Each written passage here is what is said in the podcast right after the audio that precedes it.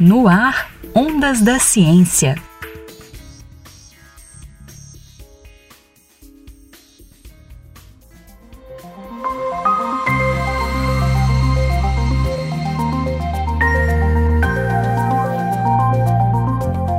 Trinta instituições científicas mundiais trabalharam juntas para produzir uma pesquisa sobre o monitoramento genômico e epidemiológico do potencial de transmissão do vírus da febre amarela, Cerca de 90% do sequenciamento foi feito em Minas Gerais, na FUNED, a Fundação Ezequiel Dias.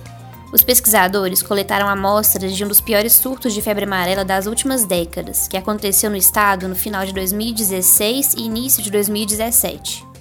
A gente vai buscar um material genético do vírus, então a gente tem que ter um vírus viável. E não são todos os diagnósticos que a gente procura o vírus. Então a gente selecionou algumas amostras que teoricamente um vírus viável para fazer os testes, confirmar a presença do vírus nas amostras de pacientes e de primatas, né, que a gente fala primata não humano, e a partir desses resultados positivos, por um teste que a gente chama de PCR em tempo real, a gente partiu para tentar fazer o sequenciamento dos genomas completos. Felipe Anne assina o um artigo publicado na revista Science sobre o estudo. O pesquisador do Serviço de Virologia e Rectiциose da FUNED conta que antes do trabalho havia entre 40 e 50 genomas completos do vírus da febre amarela sequenciados no mundo. Em uma semana, os pesquisadores dobraram essa quantidade. Foram sequenciados 52 genomas.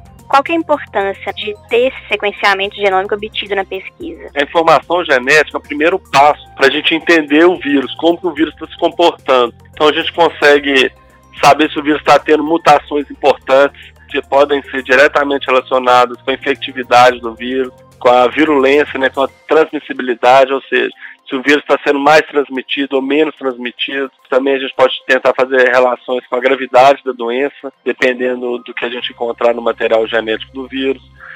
A gente pode também tentar entender a origem do vírus, de onde que veio o vírus, quanto tempo demorou para chegar no local que chegou. A pesquisa trouxe algumas respostas mostrou que a epidemia de 2016 e 2017 foi caracterizada por uma transmissão silvestre, ou seja, todos os casos humanos resultaram de picadas de mosquitos predominantes em florestas e áreas rurais. O estudo mostrou também que o vírus é do genótipo da América do Sul e que potencialmente veio da bacia amazônica. Foram encontradas aproximadamente 10 mutações no genoma dos vírus pesquisados, que não são significativas para atrapalhar a vacina que é usada hoje e nem o diagnóstico da doença. O genoma é só o texto base. Então agora vamos ter vários outros estudos para aprofundar nesses conhecimentos de qual é o impacto verdadeiro dessas mutações no vírus, né, na transmissão. Por exemplo, a gente sabe que o vírus da chikungunya ele sofreu uma mutação pontual, o que possibilitou aumentar a transmissibilidade dele através de outras espécies de mosquitos, chegou a aumento de 100 vezes a capacidade de transmitir. Então, com esse tipo de estudo, você consegue ter essas variáveis para ser observadas. O que, que a pesquisa significa, assim, em termos de prevenção do avanço da doença, em prevenção de avanço da febre amarela? Então, essa pesquisa, quando você estuda o genoma do vírus, seria uma pesquisa inicial. Então, para prevenir, você consegue acompanhar melhor como o vírus está sendo transmitido e para ver, por exemplo, a capacidade da, da vacina se você tem que atualizar essa vacina ou não, fazer o que a gente chama, junto com o pessoal da vigilância do Estado, né, do Ministério da Saúde, que eles também participaram do trabalho, para eles poderem fazer o controle da doença de acordo com os nossos resultados. Segundo Felipe Anne, os resultados da pesquisa são disponibilizados em um sistema de vigilância genômica em tempo real.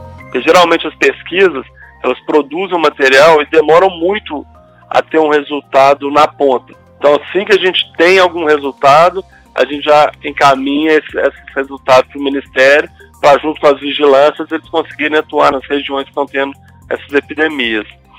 E essa ferramenta, da mesma forma que a gente fez com a febre amarela, agora a gente tem a capacidade de fazer com outros vírus que a gente achar interessante. É, e como que um estado como Minas Gerais então poderia né, aplicar é, a vigilância genômica em relação à febre amarela ou outros vírus? Como que isso pode ser feito? Isso, a gente montou um laboratório aqui agora de sequenciamento de nova geração, que é esse tipo de sequenciamento que foi feito nesse trabalho. Então hoje a FUNED tem disponível já dois equipamentos para fazer esse acompanhamento essa vigilância genômica para a maioria dos vírus que nós trabalhamos aqui, né, os principais vírus, né? E a gente pode acompanhar principalmente essas questões da transmissão de onde para onde está sendo transmitido o vírus, então a gente consegue saber o fluxo da infecção, da origem para onde está indo, e a questão do diagnóstico, da atualização do diagnóstico e das vacinas de cada vírus que nós estamos estudando. Né? Então a gente vai acompanhando esse, essa evolução dos vírus. Por exemplo, além dos primatas, nós estamos começando agora com mosquitos, que são os vetores. Então, dependendo da mutação, igual foi o caso de chikungunya, aumentou a facilidade de transmitir por uma nova espécie de mosquito. Isso tudo a gente vai acompanhar agora com esse novo laboratório que a gente montou aqui na FUNED. Luísa Lages para o Ondas da Ciência.